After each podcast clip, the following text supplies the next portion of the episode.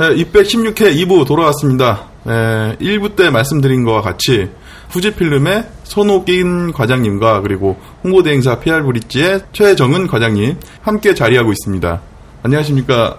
안녕하세요. 네, 아, 저희 사무실에 이렇게 여자분들이 많이 오신 적이 없어요.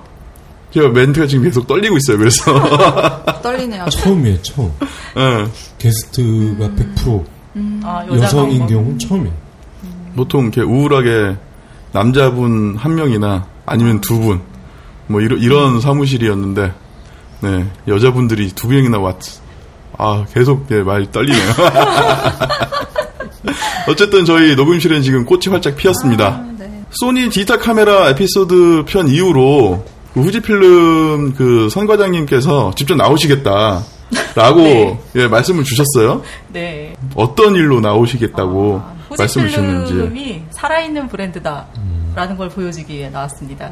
어, 살아있다. 제가 그걸 듣고 과장님한테 말씀드렸거든요. S모 브랜드에서 아, 소니에서? 네 어, 삼성 후지필름을 지나가듯이 추억의 브랜드 아니냐 이렇게 말씀을 하셔서 아 과장님께 말씀드렸더니 안 되겠다 우리 나가야겠다 이렇게 말씀을 하셔서 어, 나오게 됐죠. 저희도 이런 케이스는 처음이어서 지금 무슨 얘기가 오늘 오고 갈 건지 네, 정말 궁금합니다. S 하면 삼성인데.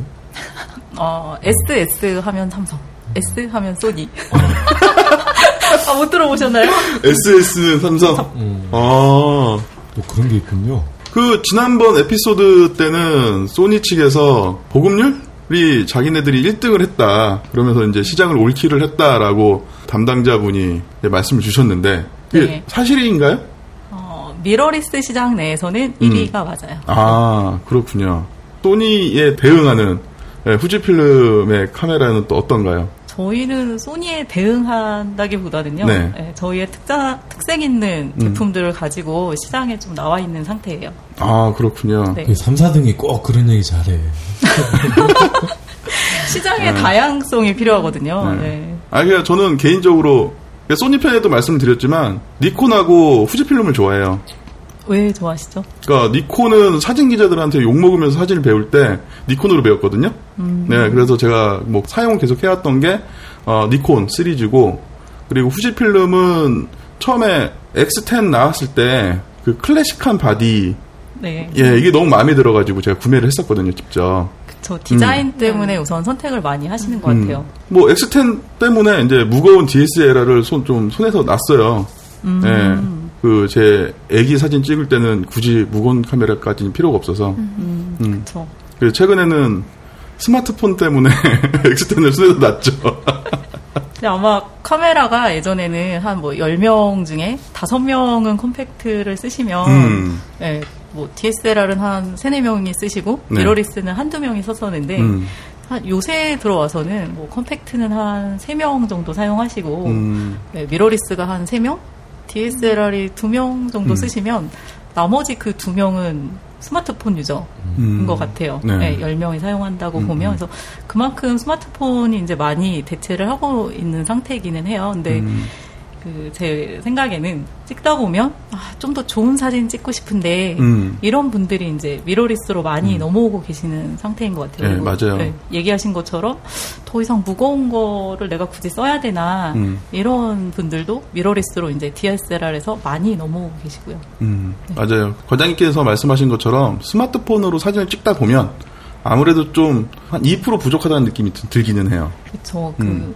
일상적으로 음식 사진 뭐 이런 거는 괜찮은데요. 음. 내 인생에서 되게 중요한 순간, 뭐 연인이 생겼다던가, 음. 예, 아이가 생겼다던가, 결혼을 한다던가, 뭐 여행을 처음으로, 간다던가. 음, 해외 여행을 간다던가, 음. 이럴 때는 아, 구매를 해야지라고 다들 한 번쯤은 생각하게 되는 것 같아요. 음, 연인이 생길 때 그런 생각 안 들던데?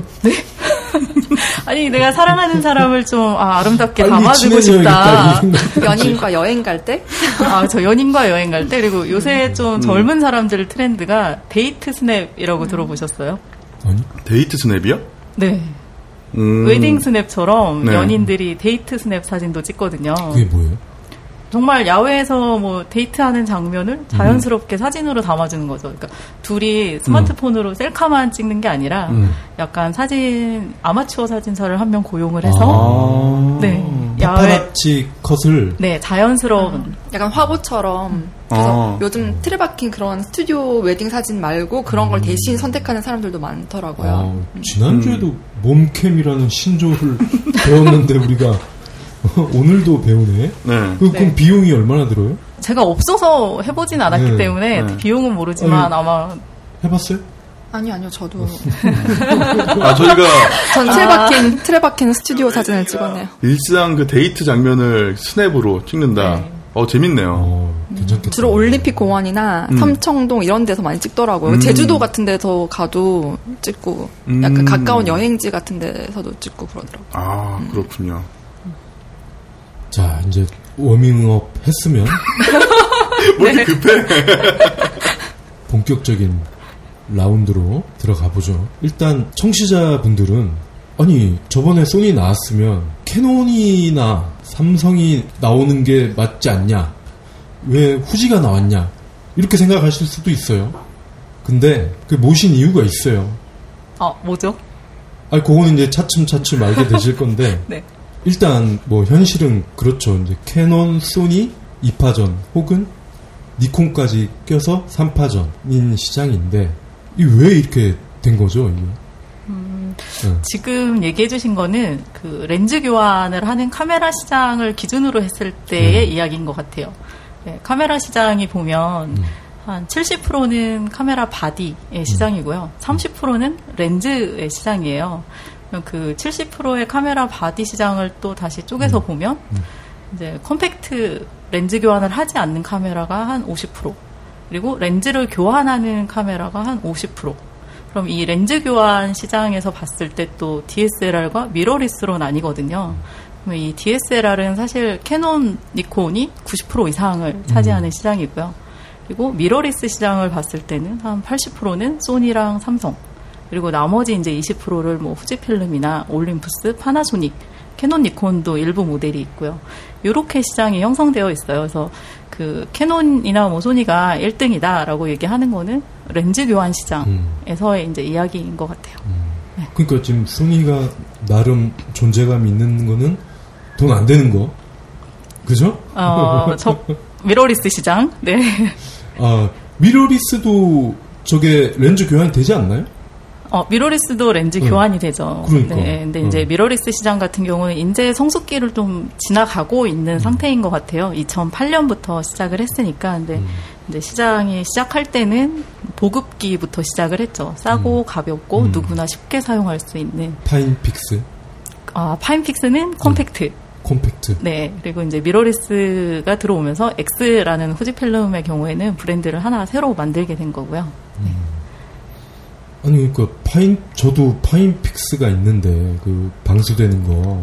음, 네. XP 시리즈. 그러니까 그거 살 때만 해도 후지가 지금처럼 막 이렇게 밀리진 않았던 것 같아요. 제 기억으로는. 그쵸. 저희가 음. 공백기가 조금 있었어요. 예. 그 2006년까지 이제 S5 프로라는 DSLR이 나오고, 그리고 이제 DSLR과 컴팩트만 있던 시장에 유저들이 이제 원했던 게 가벼운데 화질이 좋은 카메라. 왜냐면 상업적으로 일로 쓰지 않는 분들은 꼭 DSLR을 써야 하나? 이런 물음이 생겨나기 시작했거든요. 근데 그때 올림푸스랑 파나소닉이 했던 게 미러리스 카메라예요. 2008년부터. 그래서 2008년부터 이제 파나소닉, 올림푸스를 시작으로 미러리스 카메라가 나왔는데 그때 후지필름이 고민을 했죠. 예. 이 DSLR을 계속 해야 되는가 아니면 미러리스 시- 시장에 들어와야 하는가라고 고민을 할 때 저희가 선택한 거는 미러리스 시장으로 가자. 여서 이제 DSLR 생산을 중단을 하고 Four Thirds 시장을 join을 해야 되나라는 고민을 할 때 미러리스를 왜 살까? 근데 그거는 물론 작고 가볍다라는 것도 있지만 좋은 화질이 먼저라고 생각을 했어요. 예. 그래서 아 그러려면 우리가 직접 센서, 렌즈, 프로세서를 만드는 기술이 있어야 된다. 준비를 하자라고 해서 준비를 해서 2012년에 이제 미러리스 시장에 들어왔죠. 그래서 어떻게 보면 한 3년 예, 공백이 생긴 게 사실이에요. 그래서 음. 많은 분들이 지금 이제 파인픽스만 생각하고 계시는데 미러리스 시장에 후발주자로 이제 들어오게 됐고요. 저희가 들어올 때 많이 오해를 받은 게 비싼 카메라다 음. 이런 이야기를 들었는데 저희가 그때 생각했을 때는 이미 미러리스 시장에 한 다섯 개 브랜드가 제품을 내놓고 있었거든요. 그리고 그 시장이 대체적으로는 다 6, 70만 원대의 보급기를 파는 시장이었어요. 그래서 그 시장에 똑같이 저희가 들어간다면 결국에는 가격 경쟁만 하는 거거든요. 그래서 마케팅에서 사실은 제일 마지막에 써야 되는 게 가격 정책이거든요. 그래서 그 시장에 뛰어드는 게 아니라 우리는 고급기로 가자. 미러리스 유저들도 분명히 조금 더 좋은 화질의 DSLR을 대체할 카메라들을 찾으실 거거든요. 그래서 그거를 생각했을 때 우리는 아예 새로운 파일을 만들자.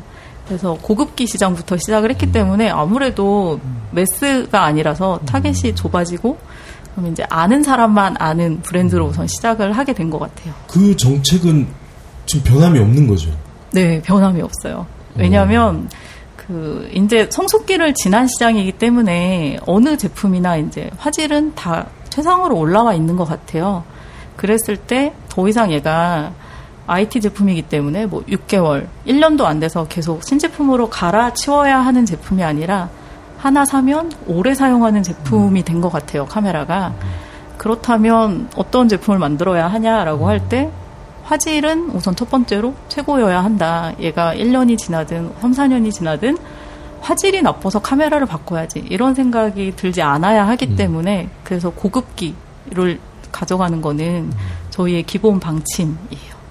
그럼 일단 말씀을 들어보면 실기했던 게 가장 컸고 그러면은 이 미러리스의 소니, 삼성, DSLR의 캐논, 니콘 이렇게 딱딱 정형화된 한국 시장이 어떠세요? 이게 이 이유가 있을 거라고 보는데 우선은 네. 정보의 부족이 가장 많은 것 같아요. 정보의 부족. 네. 그리고 네. 아직까지는 소비자들이 물론 많이 똑똑해지기는 했지만 음. 어, 내가 잘 아는 다른 사람들이 잘 아는 브랜드를 써야 되나라는 생각을 좀 많이 하시는 것 같아요. 나는 어떤 사진을 좋아하고 뭐 인물 사진이든 여행 사진이든 아니면 피규어를 모으는 게제 취미여서 접사 사진을 많이 찍는다던가 본인이 어떤 사진을 좋아하는지 성향을 알고 카메라를 고르는 게 먼저가 아니기 때문에 지금 이렇게 몰려 있다라는 생각이 좀 들거든요. 근데 실제로 일본 같은 경우에는 저희보다 사진 문화가 조금 많이 성숙되어 있기 때문에 카메라 브랜드들이 10개 가까이 되거든요. 하지만 국내는 아는 브랜드라고는 아마 대부분 두세 개일 거예요. 그래서 그만큼 아직은 선택의 폭이 되게 좁은데 이게 늘어나는 단계라고 생각을 하고 있어요. 어, 아 그럼 참고로 일본에선 후지가 어떻게 되나요? 점유율이? 일본에서도 한 3, 4위를 어, 하려고 하고 있습니다. 한국이랑 똑같네요. 근데 한국이랑 조금 다른 점은 일본 같은 경우는 저희 미러리스 카메라에 렌즈를 사용하는 렌즈 부대 비율이 많이 높아요.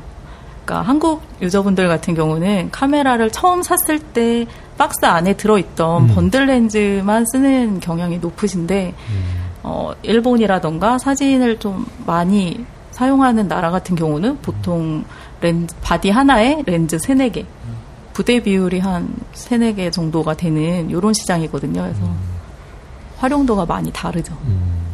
그 이제 요 들어가는 시점 지적을 하셨는데 저는 개인적으로 브랜드가 좀 약간 혼란스러운 면도 컸던 것 같아요. 후지 필름 하면은 지나가는 애들한테 물어보면은 인스탁스 딱 그러고 아저씨들한테 물어보면 복합기? 제록스 후지 아, 제록스 네. 복합기? 뭐 이렇게 얘기를 하거든. 이게 왜 이렇게 복잡한 거예요? 후지 이름을 쓰는 회사들은? 음, 원래 후지필름은 지금 후지필름 홀딩스라는 지주 회사가 있고요. 그 아래에 후지필름 그리고 후지제록스 이렇게 크게 두 개의 회사가 있어요. 네. 그리고 후지필름 안에 지금 요 저희가 X라는 디지털 카메라 브랜드가 있고요. 네, 아무래도 상대적으로 저희가 아직 한국의 X라는 브랜드를 런칭한 지가 2년밖에 안 됐기 때문에 많이들 모르고 계신 것 같아요. 그리고 그 중간 공백기에 인스탁스를 조금 더 많이 홍보를 했고요. 회사가 또 다르지 않나요? 인스탁스 쪽이랑?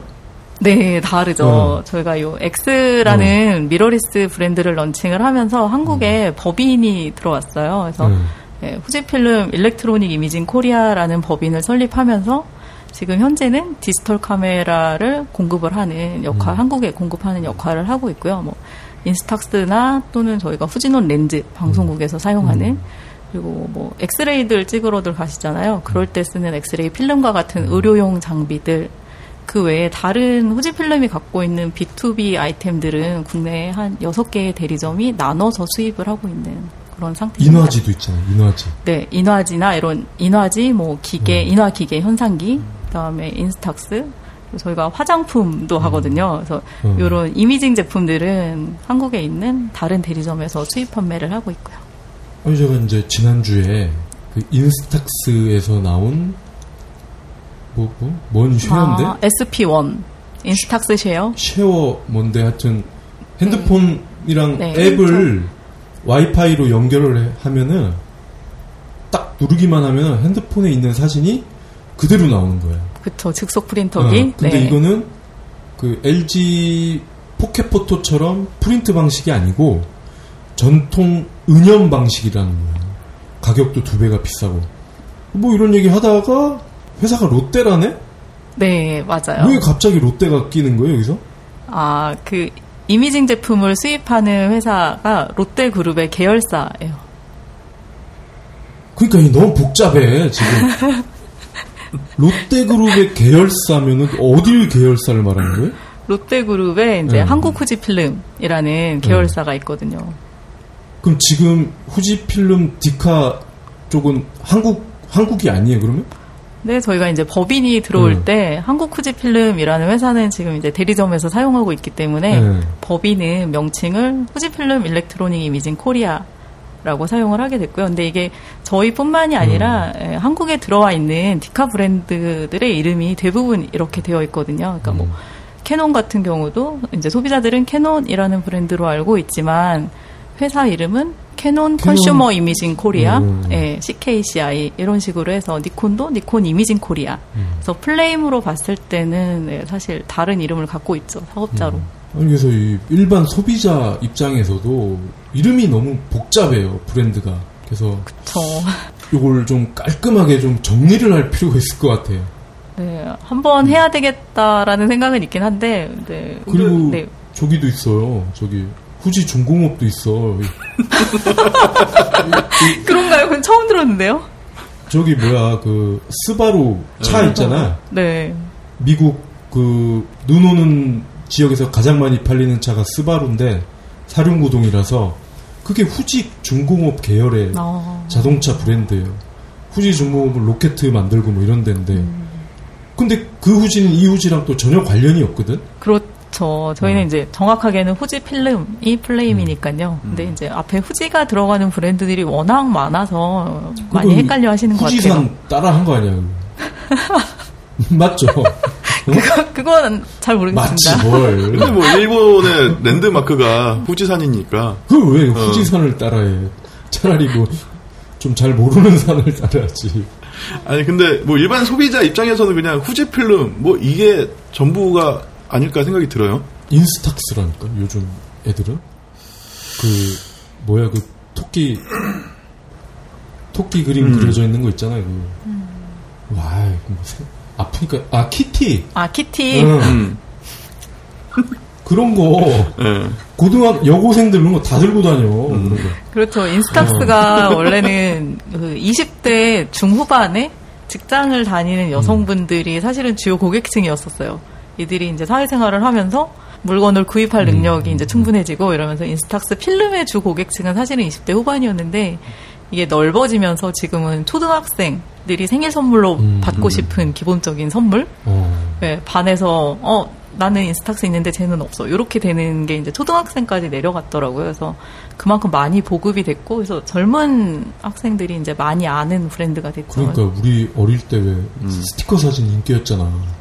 돈 딱 넣고 천, 천막 같은 거 딱 내리고 딱 이렇게 찍는 거.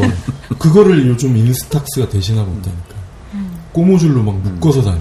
두 가지만 더 그 좀 부담되는 질문을 하고 그 뒤로는 우리 네. 밝은 내용으로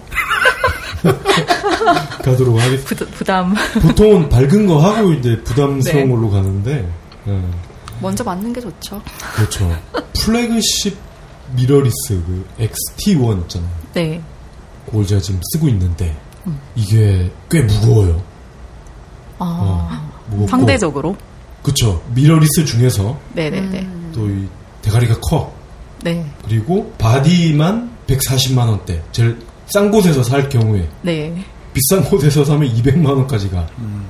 이게 지금 소니나 삼성이나 심지어 이제 캐논에서 요즘 나온 미러리스랑 비교해 보면 완전 반대거든요. 음, 그쵸. 음. 네. 이거는 어떤 정책인 거예요? 저희 라인업을 보면 어, XT1이라는 지금 얘기해 주신 플래그십 모델이 있고 그리고 XE1, E2라는 모델이 있고 그리고 XM1, A1 이런 모델들이 있거든요. 그래서 XM1이나 A1 같은 경우는 소니나 삼성에서 파는 것처럼 뷰파인더가 없고 대신에 tilt 액정이 달려 있어서 작은 사이즈의 이런 미러리스 라인업도 가지고 있고요. 근데 미러리스가 너무 작아지기만 하다 보니까 실제 user들한테 어떤 이야기가 나왔냐면 대두 카메라 라는 말이 나왔어요. 그러니까 바디는 손바닥 안에 가려지는데 렌즈가 아. 대롱대롱 매달려 있는 거죠. 그래서 사실 실질적으로 만약에 그런 카메라를 들고 두세 시간 촬영을 한다. 아마 카메라를 집어 던지고 싶으실 거예요. 경험해 보시면 렌즈가 왜 대두야? 그립감이 너무 이제 안 좋아지는 거죠. 렌즈만 크게 아니- 나오고. 코 아니야? 피노키오처럼? 아, 그런가요? 그래서 이제 렌즈에 바디가 달려 있는 이런 주객이 전도되는 상황이 된 거죠. 실제로 손으로 잡고 찍어야 하기에는 전혀 조작감이 좋지 않은. 근데 이제 실질적으로 좋은 사진을 찍고자 한다면 렌즈 자체가 이제 커지게 되고요. 사람들이 다들 밝은 단렌즈, 뭐 밝은 렌즈, 조리개가 커- 밝아야 된다 이런 얘기를 많이 하시는데 그러려면 렌즈 알이 기본적으로 커지게 되고 그리고 줌 렌즈를 사용하게 되면 길이가 늘어나게 되고요. 그럼 요런 렌즈들의 밸런스를 맞추기 위한 바디가 이제 XT1이라고 봐주시면 될 것 같아요. 그래서 그냥 갑자기 커진 거는 아니고요. 미러리스 렌즈 이제 라인업을 늘려가다 보니까 단렌즈에서 저희가 시작을 했는데 그때는 작고 스냅으로 찍기에 좋았기 때문에 바디가 어느 정도 작아도 렌즈랑 호환을 해서 쓸 때 그립감이 좋았지만 이게 만약에 밝은 단렌 밝은 이제 대구경 렌즈나 줌 렌즈를 사용하고자 하면 바디가 조금 더 커져야 되는 상황이었기 때문에 T1이라는 제품이 나왔고요. 만약에 그렇게 큰 걸 원하지 않는다. 나는 일상적으로 가방에 쏙 넣고 꺼내서 일상을 담고 싶다라고 하시는 분들한테는 여전히 X Pro 1이나 X E2처럼 예, 전자식 뷰파인더만 있는 작은 모델도 또 별도로 가지고 있어요. 요즘 뭐 보니까 프로모션 하시던데요. 그 XT1 사면 세로 배터리 그립과 어, 네. 그럼 그것까지 붙여버리면은 완전 DSLR 될 것 같은데.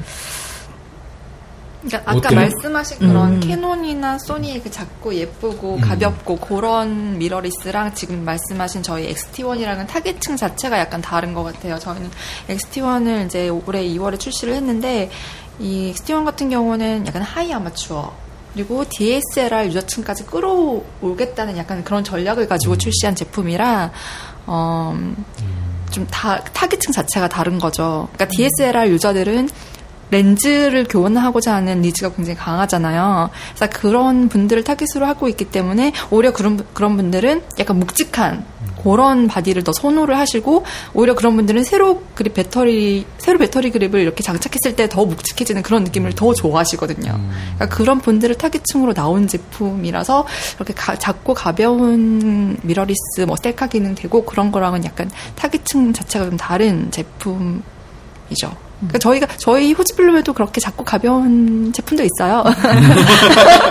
근데 네, X1 커지, 같은, 음. 커지는 게 예, 사실이에요. 예, 그거는 렌즈와의 밸런스를 맞추기 위한 거거든요. 저희가 뭐 최근에 출시한 18135처럼 여행을 위한 망원 줌 렌즈 이런 경우는 지금 T1 바디에 한 1.5배 정도로 길이가 길거든요. 그래서 그런 렌즈를 쓰실 때는 세로 배터리 그립이 같이 이제 사용하게 될 경우에 더 안정적인 촬영을 할 수가 있고요. 그래서 꼭 미러리스는 작아야 된다. 이거는 아닌 것 같아요. 음. 목적에 맞게끔 바디가 어느 정도 커져야 될 필요도 있고요.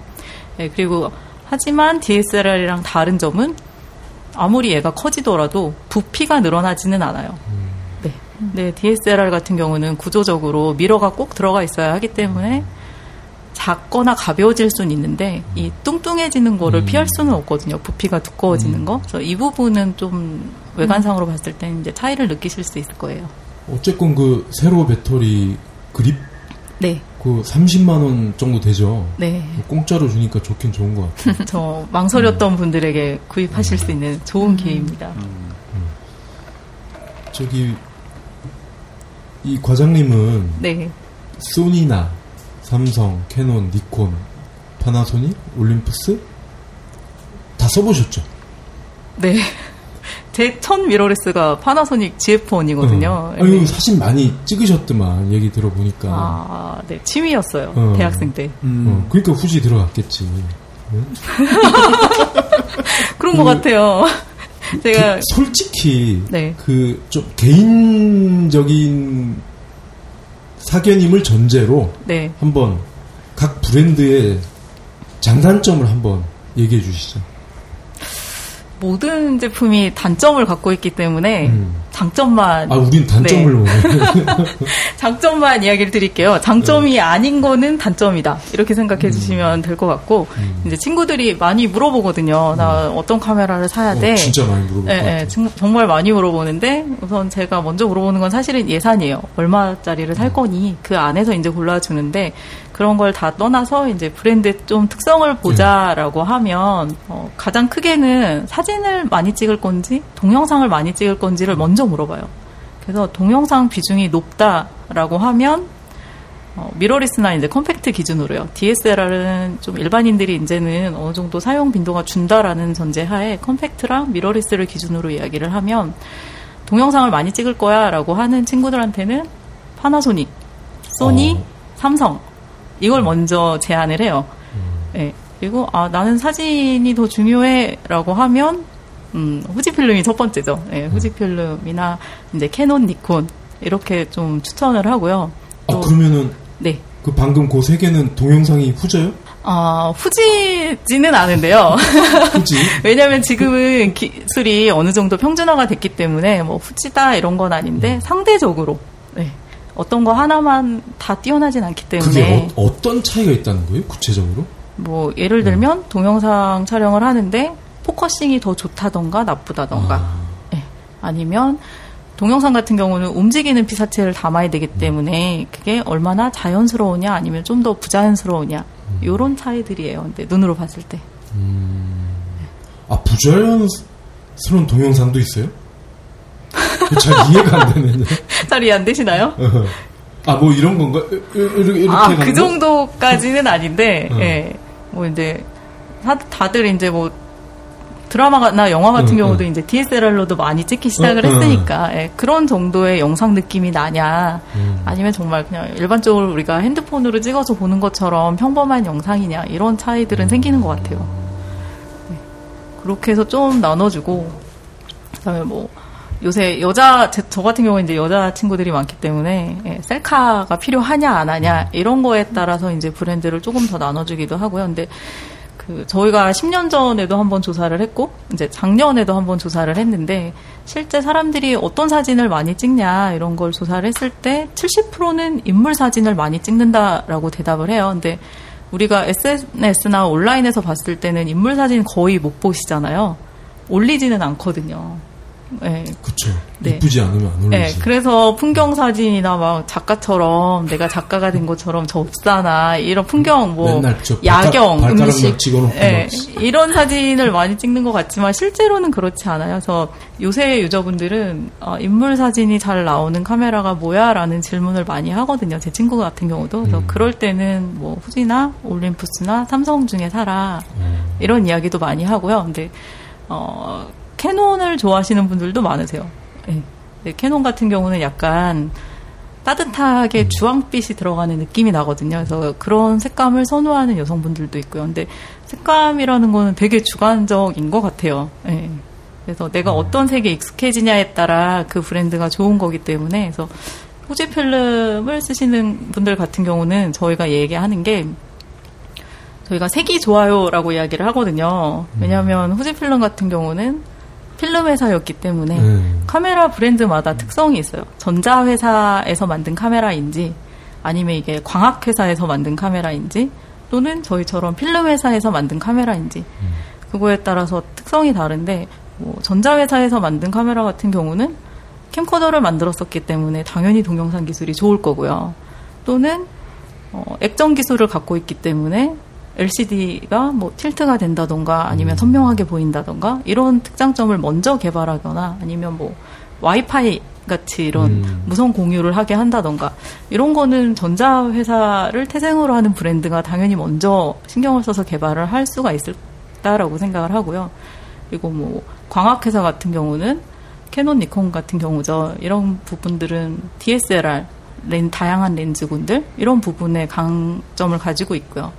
그리고 후지필름 같은 경우는 다른 회사랑 다르게 저희가 이제 올해가 80주년인데 80년 동안 색에 대한 연구를 가장 많이 한 브랜드라고 생각을 해요. 그래서 뭐 백인이든 흑인이든 황인이든 이런 다양한 인종의 피부색을 80년 동안 데이터베이스를 화해서 연구를 했기 때문에 네, 누구보다 이제 색이 중요하다라고 생각하는 분들한테는 추천을 가장 많이 해드리고 그래서 아, 색상은 뭐 다 잘 나오는 거 아니야 이런 이야기를 할 때 이제 제가 친구들한테 해주는 얘기는 기억색이라는 이야기를 해줘요. 기억 내가 기억하고 있는 색.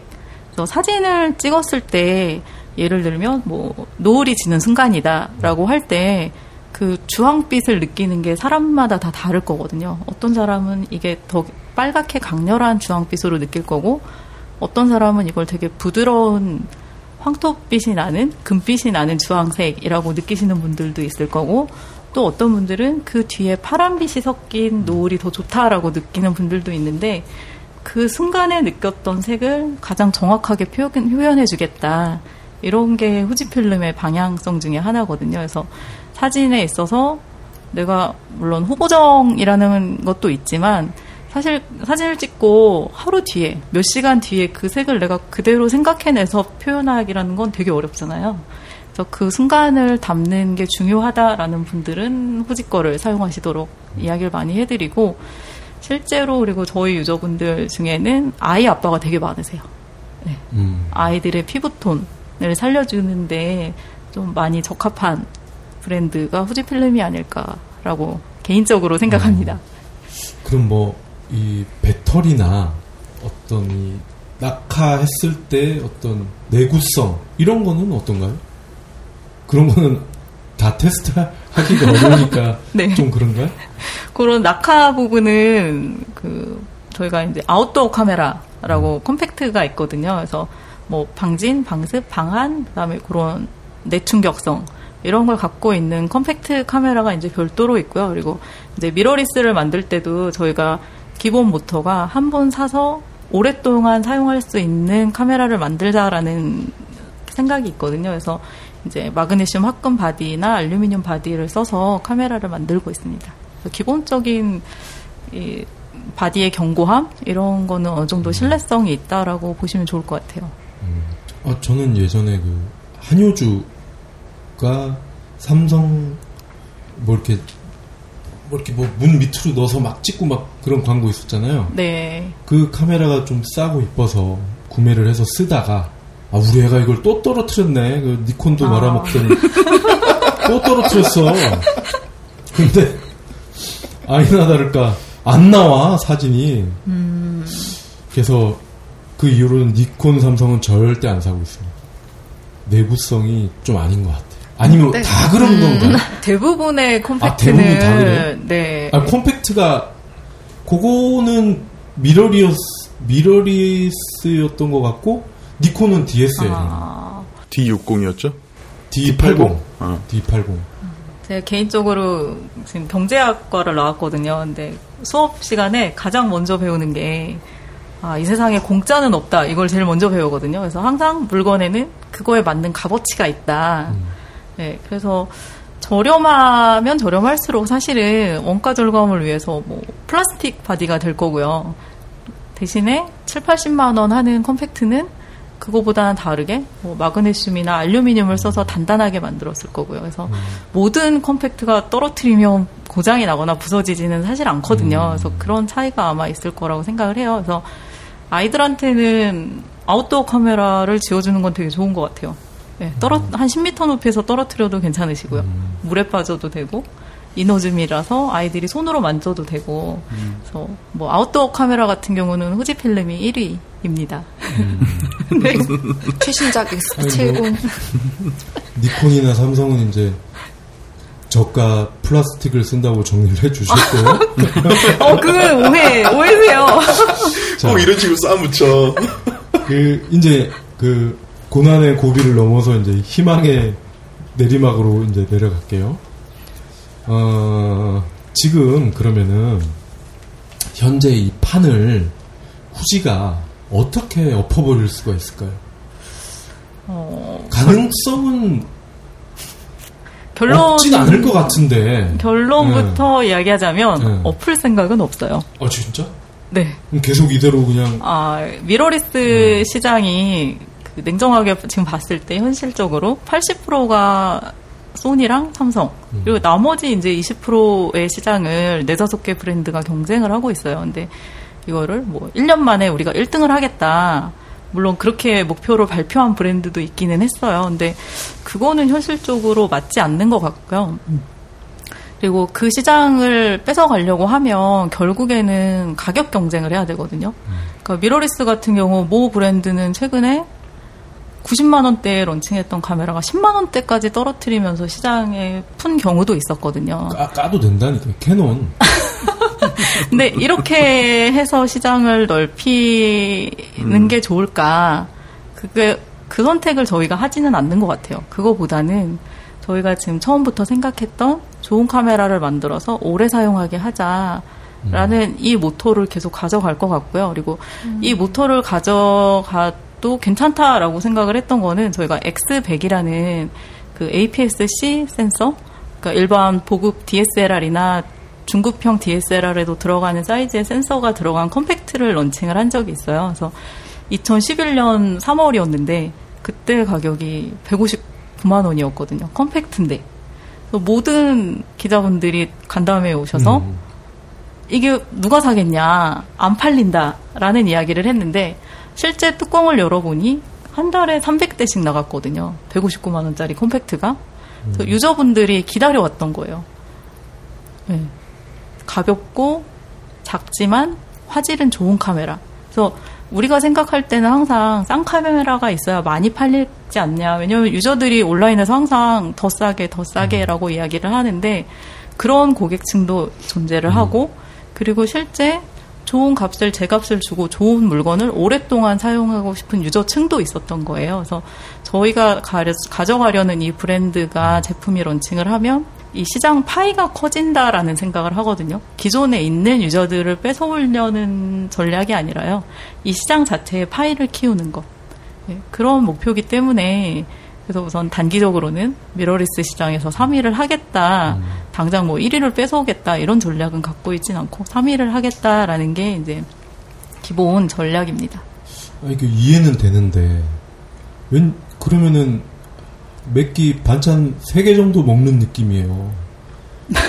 더 벌어서 네. 반찬 10개 먹고 좀 이래야 되는데 그래서 기본적으로는 이제 컴팩 그런 경험 있는 분들 되게 많으실 거예요. 우선은 싼 카메라를 샀다가 찍다가 에이 별로네 재미없네 이렇게 넣어놓고 아예 사진을 안 하시는 분들. 근데 저희가 그걸 바라는 건 아니고요.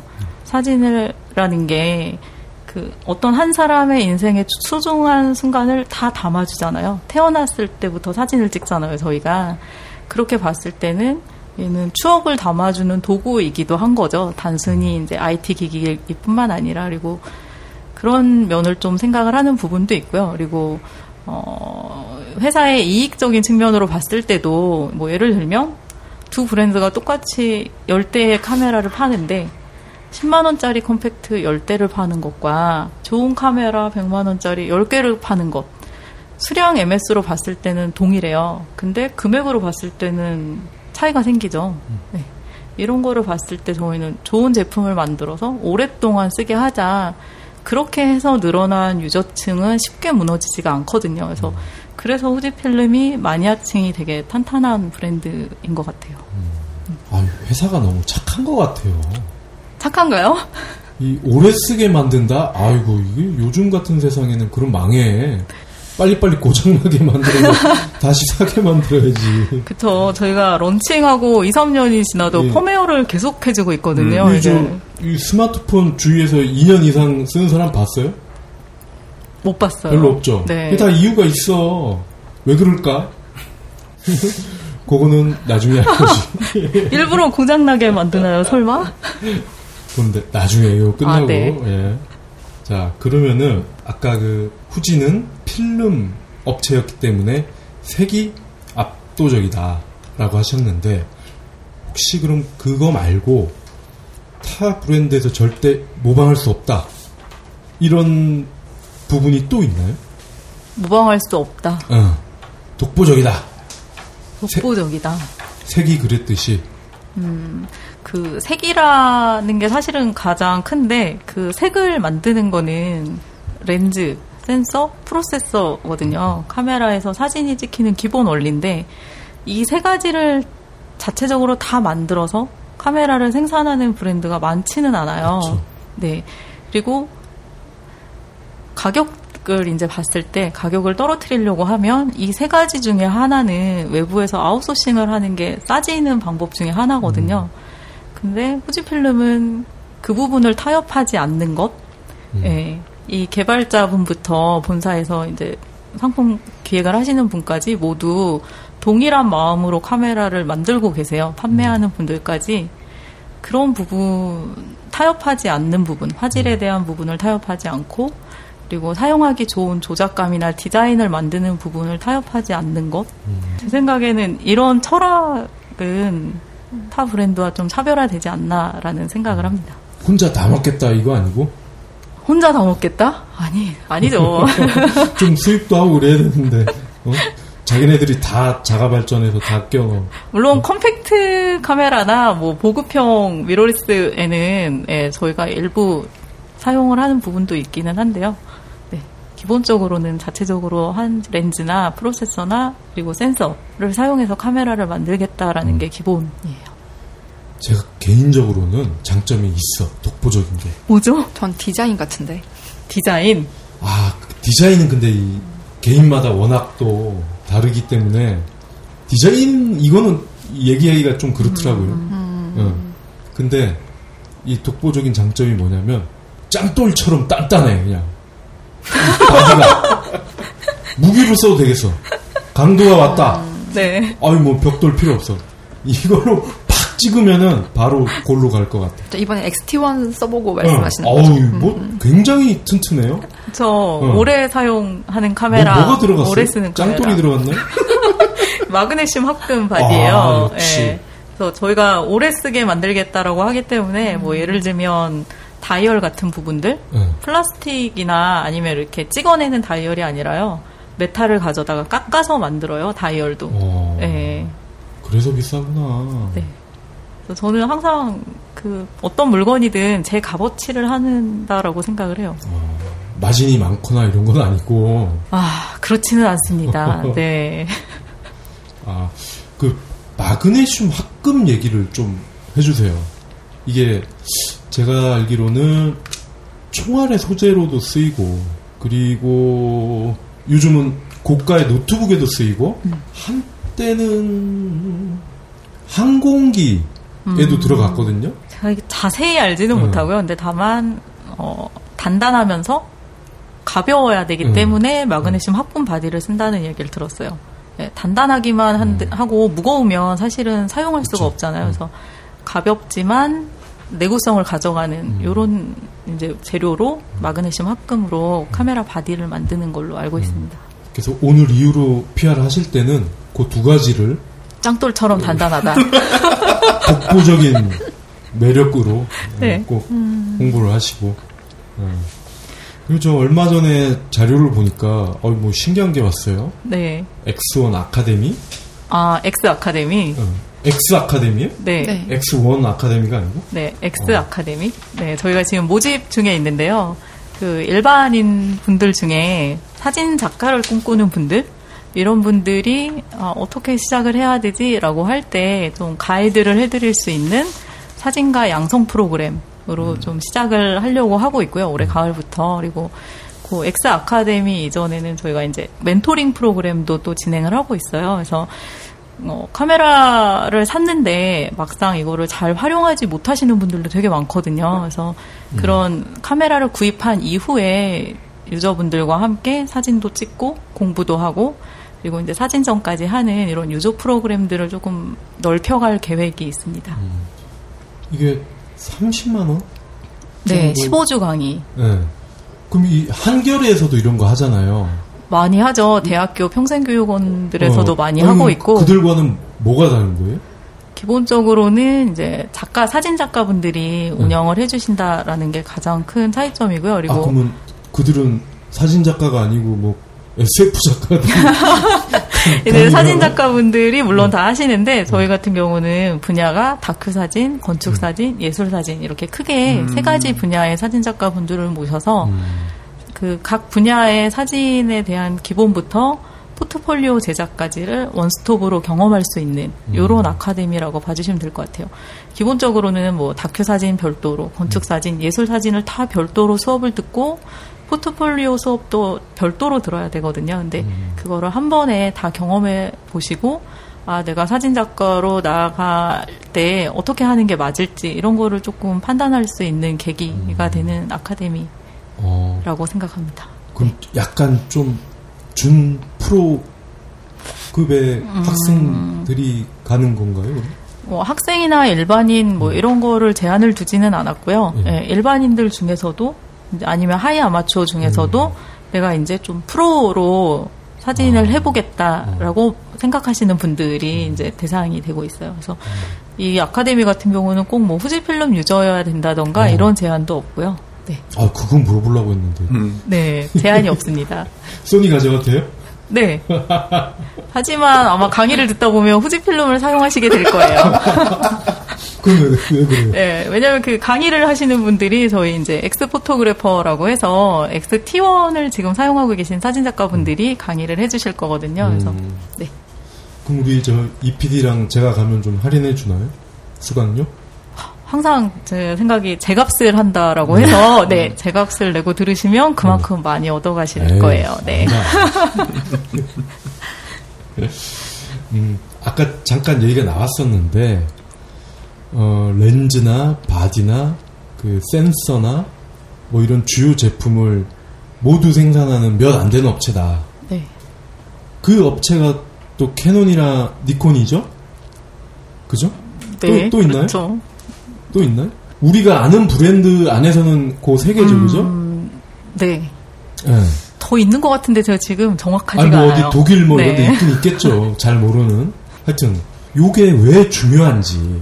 음, 예. 아까는 뭐 고집 양보할 수 없는 네. 아, 타협할 수 없는 네. 그런 철학이라고 하셨는데 그런 철학적인 얘기 말고 구체적으로 음. 이게 왜 중요한지. 구체적으로 네. 어, 사진이 어떻게 찍히는지를 알면 쉽게 이해할 수가 있거든요. 그러니까 사진은 기본적으로 빛이 없으면 찍히지 않는데 그 빛을 처음 받아서 모아주는 게 렌즈예요. 그래서 렌즈를 통해서 빛이 들어오면 센서에 닿게 되거든요. 그래서 디지털이기 때문에 센서에서 이 아날로그 빛의 신호를 디지털로 전환을 해줘요. 그리고 그 전환된 정보가 이미지 프로세서로 넘어가서 이미지 프로세서에서 사진을 만들어주는 메모리 카드에 저장이 되고 액정해 보이게 되거든요. 그래서 사진이 찍히려면 기본적으로 렌즈, 센서, 프로세서가 없으면 어느 하나라도 없으면 사진이 촬영이 되지가 않거든요. 그래서 가장 중요한 요소라고 보고 있는 거고요. 그 부분에 대한 독자 기술이 있을 때만 이제 계속적으로 제품이 진화가 될 수 있기 때문에 중요하다라고 이야기를 드리고 있어요.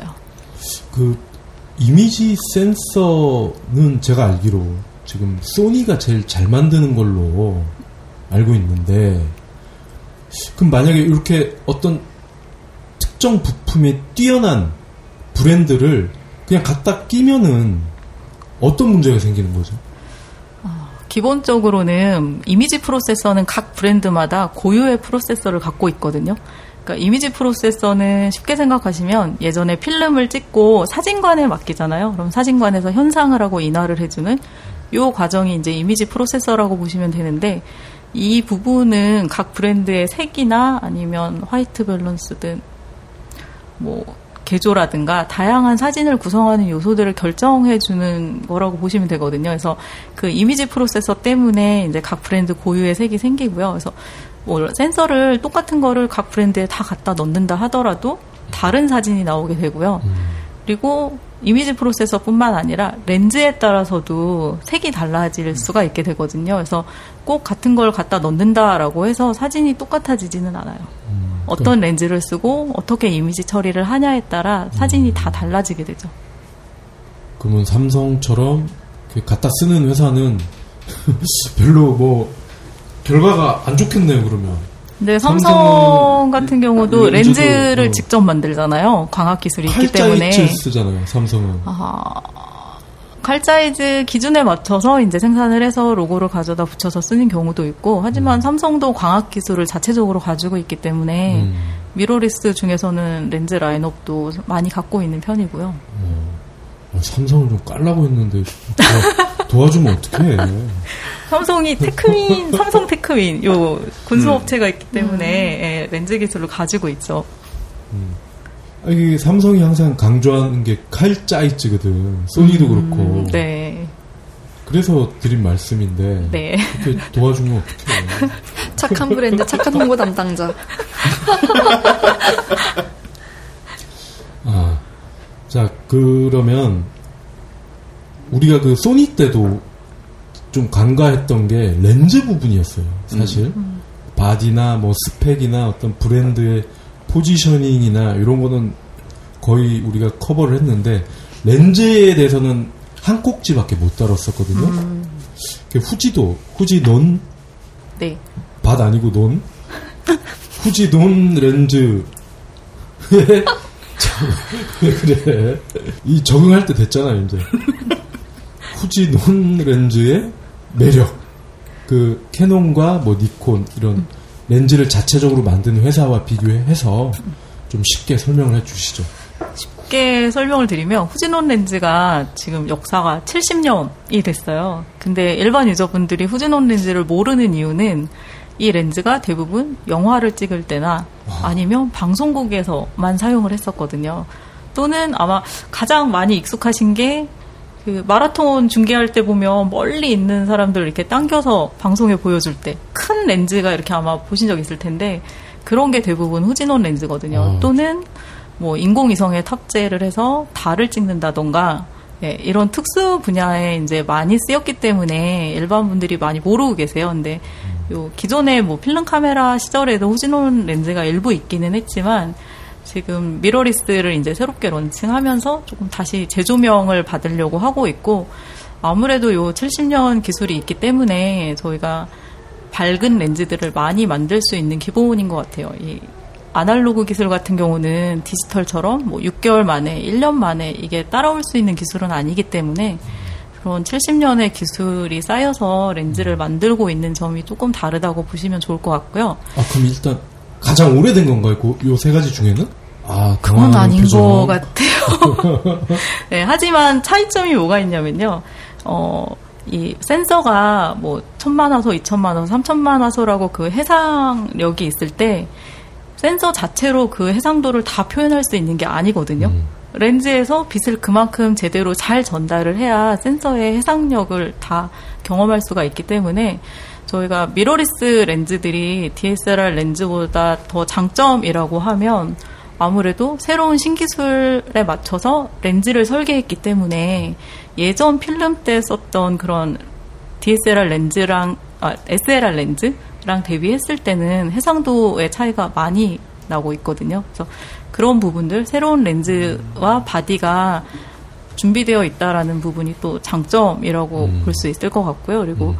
저희가 지금 이제 2년 됐는데 네. 렌즈가 16개가 나와 있어요. 어, 벌써? 그래서, 네. 그래서 미러리스 브랜드 중에는 아마 가장 많다. 독자적인 렌즈를 갖고 음. 있는 걸로는 가장 많은 렌즈를 지금 준비를 하고 있고 앞으로 올해 말 내년 초까지 5개 정도가 더 나와서 렌즈만 21개. 어. 네. 그래서 아무래도 고급기부터 시작을 했기 때문에 렌즈에도 신경을 많이 쓴 편이에요. 저희가 요- 소비자들이 흔히 말하는 뭐 박스에 들어있는 번들 렌즈로 시작을 한 게 아니라 단렌즈부터 시작을 해서 지금 줌렌즈까지 넓혀오고 있기 때문에 이런 부분들이 만약에 DSLR을 쓰거나 필름 바디를 쓰시던 분들이 미러리스를 망설이는 이유 중에 하나가 렌즈도 있거든요. 네. 네, 렌즈 하나만 가지고 번들 렌즈로 쓰고 싶지는 않으신 분들이기 때문에 그런 분들이 이제 후지를 선택하실 때 렌즈 때문에 선택한다라는 이야기도 되게 많이 하고 계세요. 혹시 그 그러면은 그 렌즈 교환 비율 빈도 네. 이런 통계가 있나요? 캐논, 니콘, 후지 브랜드에서 아니면 공개를 한 바디를 가진 소비자가 몇 개의 렌즈를 더 가지고 있는가 뭐 이런 통계가 있어요. 저희 자체적으로는 지금 가지고 있는데요. 아, 그래요? 네. 알려줘요. 네, 뭐 이제 보급기 M1이나 A1을 쓰고 계신 분들 같은 경우는 한 1.2 정도. 어, 그러니까 뭐 다섯 명 중에 한 명 정도는 두 개를 사용하시고 뭐 나머지 네 명은 기본 번들 렌즈만 사용하시는 비율이고요. 근데 이제 XT1처럼 고급기로 올라오게 되면 평균 뭐 한 1대 2.5 요 정도 비율로 한 사람이 두 개 또는 세 개 정도의 음. 렌즈를 현재 사용하고 계시고 저희가 어, 상위 한 10% 정도의 유저분들은 평균 렌즈를 대여섯 개씩 구매를 해서 사용을 하고 계세요. 그러면 그게 높은 거죠? 높죠. 네. 음. 보급형만 만약에 판매를 하는 브랜드의 경우에는 뭐 거의 렌즈 하나, 바디 하나 이 정도 음. 수준일 거예요. 네. 충성도가 크다는 얘기죠. 충성도도 크고 그리고 본인이 어떤 사진을 찍겠다라는 목적성이 정확한 음. 분들이 좀 많이 사용을 하시는 것 같아요. 음. 렌즈를 고를 때 이 렌즈로 어떤 사진을 찍는지 알아야지만 살 수 있기 때문에 음, 네, 그런 유저분들이 상대적으로 많다라고 생각을 하고 있어요. 음. 개인적인 질문 하나 해도 되나요? 아, 예, 박 말씀하세요. 사장님께. 어, T1을 사용해봤더니 한마디로 이렇더라. 이런 소감이 혹시? 짱돌? 어, 짱돌. 짱돌, 아, 짱돌 말고요. 어, 그런 건 있어요. 이 딱 잡히는 그립감. 그런 건 좋아요. 적정 크기가 되니까, 뭐, 삼성이나 소니 건 되게 작아요. 이게 아가씨들 손에 맞춰서 나온 거라서 그런지 모르겠는데, 되게 좀 작아서, 오히려 남자들은 이게 찍- 찍기가 불편해. 음. 근데 후지 거는 딱 이게 맞더라고요. 어, 그런 거. 아, 그러면, 마지막으로, 네. 제사도 미루고 왔는데, 네. 이런 건 왜 안 물어보세요? 그런 거 있어요? 아, 이런 건 왜 안 물어보세요? 예. 이런 거 물을까봐, 어? 두근두근 했는데 잘 됐네, 뭐 이런 거. 사실 편안한 마음으로 왔기 때문에. 네. 예. 이런 거. 복지는 좋나요? 한국 이미징 뭐, 뭐. 후지필름 일렉트로닉 이미징 코리아. 아우, 너무 이름, 이름 외우기도 힘들어. 한국 일렉트로닉, 어, 후지필름 일렉트로닉 이미징 코리아. 아, 후지필름 일렉트로닉 이미징, 이미징 코리아. 코리아. 네. 정말 어렵네. 복지는 어때요? 복지. 네. 그치. 점심값을 줍니다. 그거 하나? 회사가 조금 합리적인 분위기예요. 그래서 뭐 상사가 야근을 해야 되니까 야근을 해야 된다던가 이런 게 없고요. 정확히 근무 시간에 일을 하고 퇴근하고 이런 분위기를 조금 가지고 있거든요. 아, 요새는 다 그래. 아 요새 다 그런가요? 사, 음, 사장들만 이렇게 혼자서 맨날 야근하고 그러지. 아, 그럼 왜 지금 야근하고 계신 거잖아요. 그렇죠. 점심값 또 뭐 없어요? 또 우리 회사로 오세요 뭐 이런 거. 직원 혜택 뭐 저 구매 할인 이런 거 없어요? 아, 거의 원가로 구입을 할수 와. 있기는 해요. 직원들은. 예, 근데 원가가 얼마인데? 대, 대회비입니다. 프로 퍼센트만 퍼센트도 대입이죠. 어, 네. 소비자가가 나와 있는데. 아, 뭐야. 네. 이백 그 청취자 중에 후지 필름 들어가고 싶은 예비 직원이 있을 수 있어요. 음. 일단 들어오시면 힌트라도 줘야지 힌트. 힌트. 센스 있게. 어, 우선 전- 사진을 좋아해야 되는 게 기본인 것 같고요. 네. 아니 그거 말고 가격 물어보시는 거. 할인 할인! 할인 힌트. 할인 힌트. 아, 그럼 저에게 별도로 연락 주세요. 별도로. 네. 어, 그래도 온라인 최저가보다는 더 싸게 살 수 있겠죠. 그런가요?